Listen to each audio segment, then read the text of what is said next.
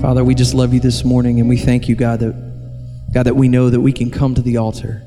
God, that you're waiting there for us, God, no matter what's happened in our lives, no matter what we're going through, God, that you're waiting there with open arms, with grace and forgiveness. And Father, I pray this morning if there's those in this room that need to come, I pray, God, that they would be compelled to be drawn to you, to come to you and deal with things in their life. God, we just love you. We thank you that you are exalted over all. We give this service to you and pray that you're honored through it. In Jesus' name, amen. Amen. Amen. Man, it brings a lot of joy to my heart to get to worship the Lord with you each Sunday. What a great time. Repeat after me the Word of God, the Spirit of God, the people of God is all we need, and we need each desperately. All right, let's try it again. Repeat after me. Everybody ready? You might want to write it down. The Word of God, the Spirit of God, the people of God is all we need, and we need each desperately. We have the Word of God right here. We have the Word of God. We have the Spirit of God, and we have the people of God. Look around. Look at the people of God. Take a look. You got pretty ones, ugly ones, short ones, fat ones, tall ones, short ones. They're all around. Let's say it together. The Word of God. Say it with me. The Word of God, the Spirit of God, the people of God is all we need, and we need each desperately. Now, if you are a leader in the 930 Bible study hour, would you please stand? Would you please stand? Thank you. Thank you. If you're a leader in the 930 Bible study hour, would you stand? Now, if you're not connected with God's people in a small group and you need it desperately, you need God's people desperately. You need God's people like you need God's word and God's spirit. Okay? Look around and see these folks, and after service today, you make a beeline to them and you ask them questions. Where they meet, what they teach, where they are at 9.30 on Sunday mornings. Now, look around. Turn the lights up as loud as they'll go, please, Joe, so everybody can see good. Loud, loud, loud them lights, brother. Now, you see people all around. The Holy Spirit is quickening your heart to that teacher. Now, if you're a teenager, those guys are there. You we got different kind of age groupings, not really, but sort of, but the Holy Spirit's going to lead you to a group. Okay? All right. Now, say with me, the Word of God, the Spirit of God, the people of God is all we need, and we need each desperately. Thank you. Thank y'all. All right. Now, if you're a connection group leader, a connection group are small groups that meet in homes throughout the week. And what they do is they take the pastor's lesson or the teacher's lesson from here and they discuss it, they teach it, they revisit it, and it's a time in people's homes. Some have meals together. Others have coffee together. Others just meet together and, and just, and just enjoy the people of God and allow the Word of God and the Spirit of God to do a work in people, to grow people, to help people. You never know where you're going to need God's people. My good friend Jordan Smith received a phone call this week that his mom has been diagnosed with a very bad cancer. Now, when I went to the hospital, God's people were there with him. God's people were there with him. I was saddened that I know it's probably too far away for his brothers, but, but his, their, God's people wasn't with them. Maybe it was, it just wasn't at that particular time. But I rejoiced when I walked away that Austin Stockton, one of God's people, was there with Jordan. Can't imagine receiving that kind of phone call. We need God's people. Do not take for granted God's word, God's spirit, or God's people. So, if you're a connection group leader and you meet throughout the week and they're about to start meeting again this next week, would you stand? Would you stand if you're a connection group leader? All right. Back here at the back, we've got uh, uh, Boyd, Brian, and his wife. Wonderful. Greg Mendenhall, Kevin Elder, and we've got some others aren't here. We got Stevens right there, Corinne's right there. We've got uh, Ken and Cindy right there, and, and Annie Bob and, and, and Lindsay Bob right there. And we got others as well. Holy Spirit's putting you to. You don't want to go to Sunday school at 9:30? Okay. We've got groups that meet throughout the week. Every home needs to be full. Every home needs to be participating with each other. We need God's people. We need God's people. Another year comes. It's here. New Year's resolution. More important than losing weight. More important than stop cussing. More important than stop dipping is God's people. You know that? If you made a new resolution to quit dipping, put that aside. Go ahead and dip this year, but get connected with God's people. You're welcome. God bless you. And all you Copenhagen heads, God bless you. I'm just trying to emphasize how important that is. God's people. So, I don't know if it's proper English or not, but I'm sure the proper English people are going to talk to me after church today. But every time before I preach this year, Lord willing, we're going to look at each other and people who are new aren't going to get it the first week. They'll get the next week. And, and we will stand and we'll look at each other and we will begin by saying the word of God. Say it with me. Gotta get ready. Oh, back up. Ready? The word of God, the spirit of God, the people of God is all we need and we need each desperately. So this year, the word of God, the Spirit of God, which is prayer, and the people of God. Okay? All right. There's a group of us that meets every Monday morning at six o'clock in the coffee bar area, and we pray. We have some word and we pray.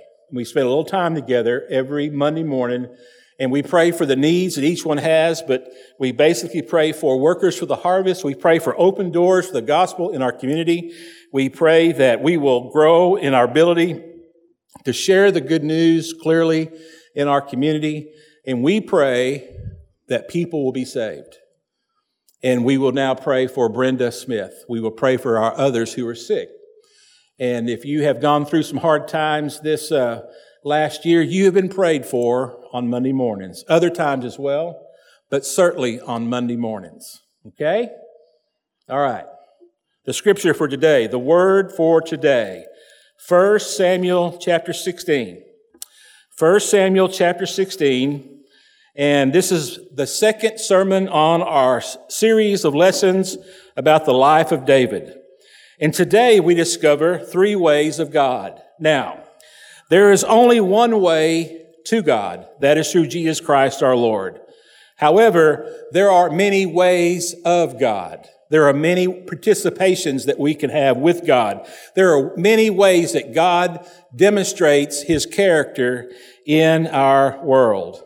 And so today we're going to learn about three. So, 1 Samuel chapter 16.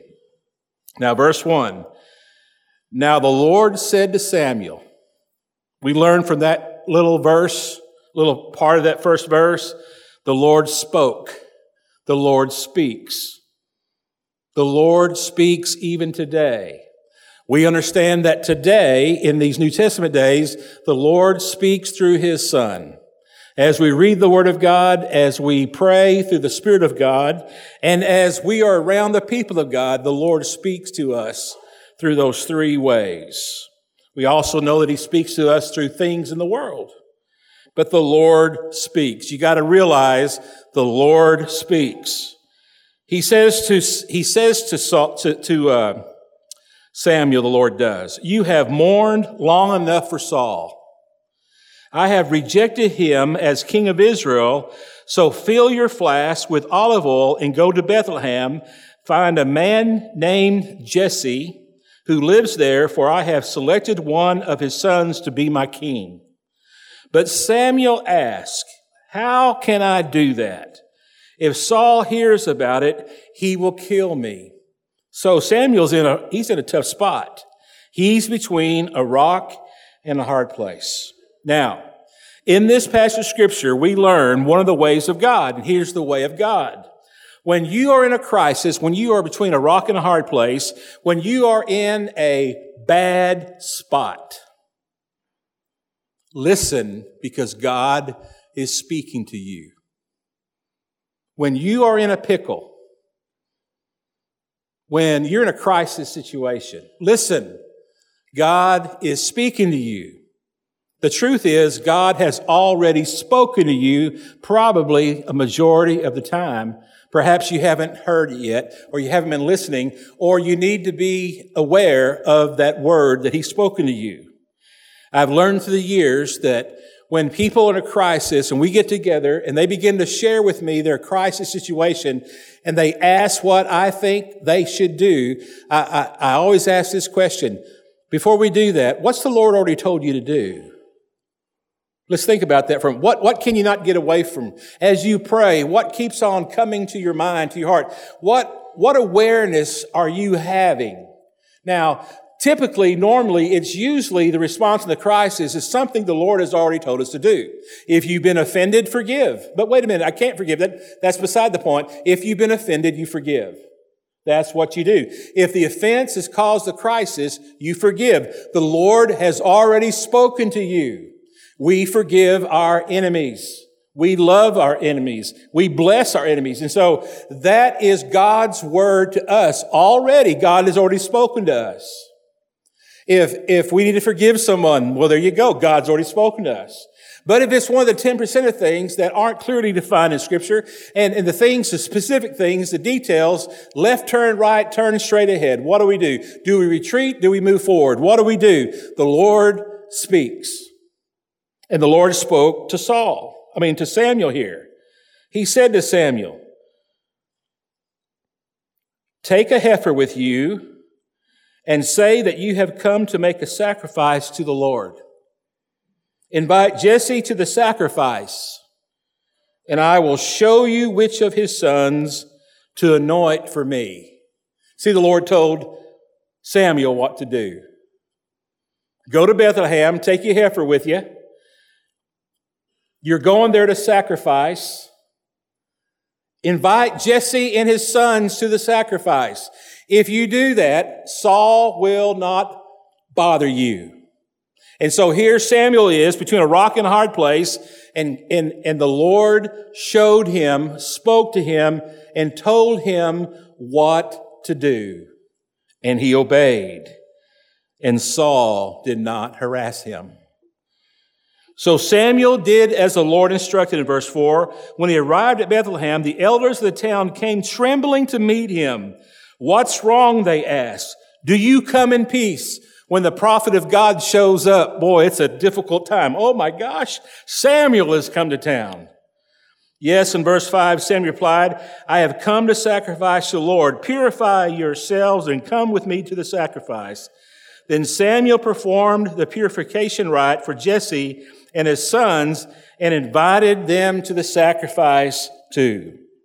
In every problem you face, Listen to the Lord. Listen to the Lord. He is speaking. He will speak. God doesn't let his children go through hard times without instruction of what to do. Now, if you want to think about it this way, think about it. No parent is going to allow their children to go through a hard time without some instruction. And using our experiences in God is the perfect one. He's not going to let us go through it blindly. The only time we go through crises blindly is when we're not hearing the Lord and we're not obeying the Lord. The second way of God we have here in the scripture. Boy, this is very relevant for our day and time. People look at the outside, but God looks at the inside. So, God has had enough of Saul. He's anointing another king. And here they go. Here goes the selection of the king. when they arrived, verse 6, Samuel took one look at Eliab and thought, Surely this is the Lord's anointed. The oldest son, probably a tall son, as we'll read here in just a moment, probably a, a good looking son, physically, you know, appealing. When you go to the ball games, you sit there and you watch the teams come out, and we always do it, don't we, in the little crowd and look across the way, and we spend all our time looking at how big and how pretty those other players are.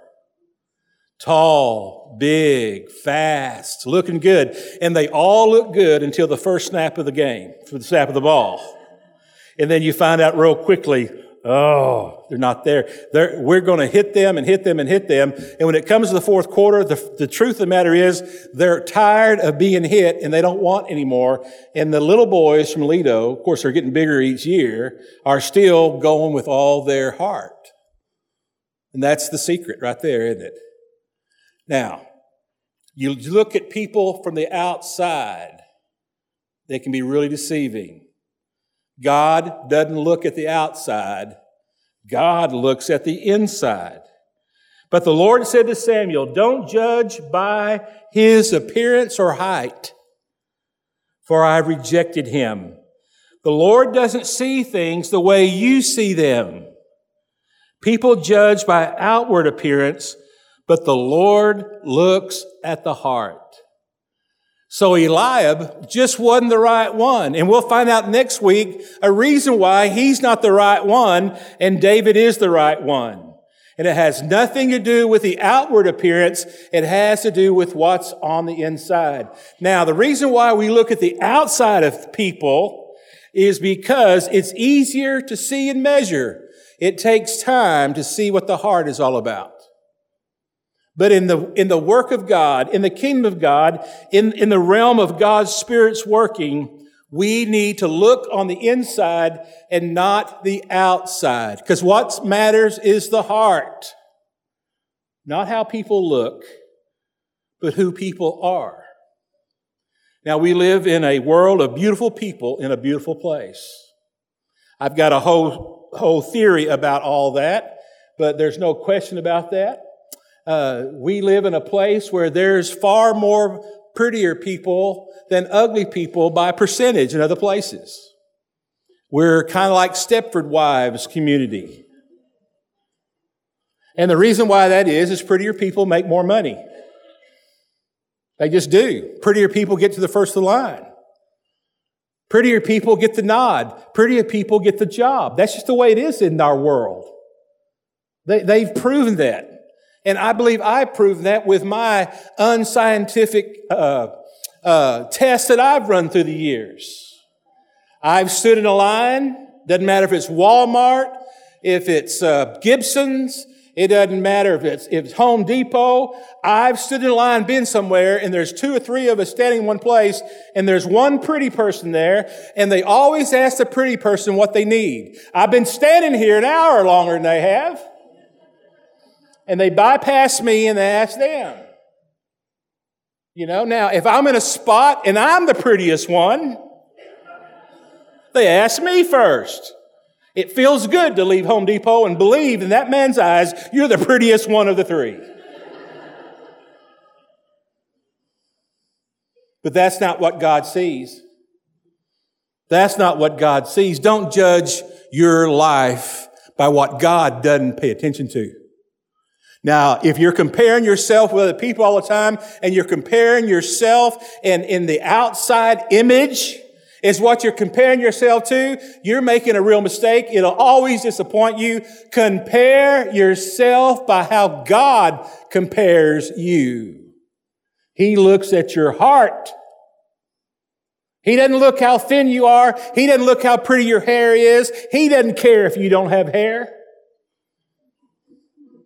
He doesn't. He loves those with no hair. I got five right there. Got five. Why do you grow a beard? It's only place I can grow hair. I guarantee it I'm going to grow hair. I want to see some hair sometimes. Boy, we get eat up with image. Long time ago, a guy took me in a record store back when they had record stores, and he opened my eyes to something that I think is true, true, true. He said, Lee, go through and look at all those albums. Back in the day of a record store and albums. You have to go to a museum now to see that. And I started looking at the albums. I said, look at all those albums. Look at the albums. Now let's go look at the country albums. Look at the country albums. Now look at the rock and roll. Now look at, look at the Christian albums. All right. I looked at them. He said, you see any ugly people on the cover of those albums? I went, well, the rock and roll boys. Yeah. But he said, in that Christian group there for sure, you see any ugly people? Well, no, they're all beautiful people. He goes, ugly people don't make it anymore in the music business. I went, You got to be kidding me. That's not God's way. How horrible that is today. How horrible that is. And we're eat up with it. We're eat up with looking at the outside. Verse 8 Then Jesse told his son Abinadab to step forward and walk in front of Samuel. But Samuel said, This is not the one the Lord has chosen. Next, Jesse summoned Shimea. But Samuel said, Neither is this the one the Lord has chosen. In the same way, all seven of Jesse's sons were presented to Samuel, but Samuel said to Jesse, The Lord has not chosen any of these. Then Samuel asked, Are these all the sons you have? There is still the youngest, Jesse replied, but he's out in the fields watching the sheep and goats. Send for him at once, Samuel said. We will not sit down to eat until he arrives. So Jesse sent for him. He was dark and handsome with beautiful eyes. That's interesting, isn't it? That might say, no, wait a minute, Lee. Here it is. It's clear. David was dark and handsome with beautiful eyes. That's not why the Lord chose him. That was just the cherry on the top. When you go looking for a pastor one day, don't discard the ugly ones. It might be the one with the heart for God for you. If he happens to be pretty, then you might go on TV. It's, it's the cherry on the top. He wasn't chosen because he was a handsome fella. He was chosen because of his heart. But it just so happened, the scripture does say, he had beautiful eyes. He had some pretty eyes going for him. Dark and handsome. No tanning bed for him. He was out in the sun all day, and they're dark complected anyway. And the Lord said, This is the one, anoint him. This is the one, anoint him. So as David stood there among his brothers, Samuel took the flask of olive oil he had brought and anointed David with all the oil, with oil. And the Spirit of the Lord came powerfully upon David from that day on. Then Samuel returned to Ramah. There you go. David was chosen because of his heart. We know that David was a man after God's own heart. Avoid looking at appearances as important. What matters is your heart. What matters is your character. What matters is what you're made of inside. That's what God does. That's, that's what God looks for in his anointing, in his choosing of his leader. The third lesson, the third way of God here today is God puts his people in the right places with the right skills for his purpose. Verse 14. Now, see if this doesn't mess up your, your uh, well uh, define theology of how God does things. Now, the Spirit of the Lord had left Saul, and the Lord sent a tormenting spirit that filled him with depression and fear. Wow. The Lord left Saul and sent to replace his presence a tormenting spirit that worked in Saul's life and filled him with depression and fear. We're going to find out in our study, made Saul paranoid. He was just absolutely just a train wreck, all messed up. but controlled with depression and fear. And the Lord sent that spirit to trouble him. It was an evil spirit he sent, allowed to go there and trouble him. Some of Saul's servants said to him, A tormenting spirit from God is troubling you. Let us find a good musician to play the harp wherever, whenever the tormenting spirit troubles you, he will play soothing music and you will soon be well again. So you have here God putting the right person in the right place with the right skills to accomplish his purpose. One of his servants said to Saul, One of Jesse's sons from Bethlehem is a talented harp player. Not only that, he is a brave warrior, a man of war, and has good judgment. He is also a fine looking man, and the Lord is with him. So Saul sent messengers to Jesse to say, Send me your son David, the shepherd. Jesse responded by sending David to Saul, along with a young goat, a donkey loaded with bread, and a wineskin full of wine. So David went to Saul and began serving him. Saul loved David very much and David became his armor bearer. Then Saul sent word to Jesse asking, Please let David remain in my service, for I am very pleased with him. And whenever the tormenting spirit from God troubled Saul, David would play the harp, then Saul would feel better, and the tormenting spirit would go away. Now, does that mess with you a little bit? What's going on here? Well, this is what's going on. The Lord sent a troubling spirit to trouble Saul. He's judging Saul, and this is judgment. He's making Saul miserable. There's no question about that.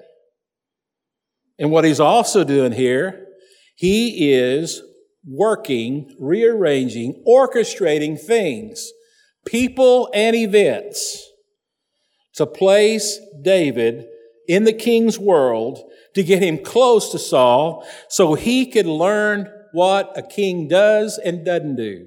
To learn what a king should do and shouldn't do.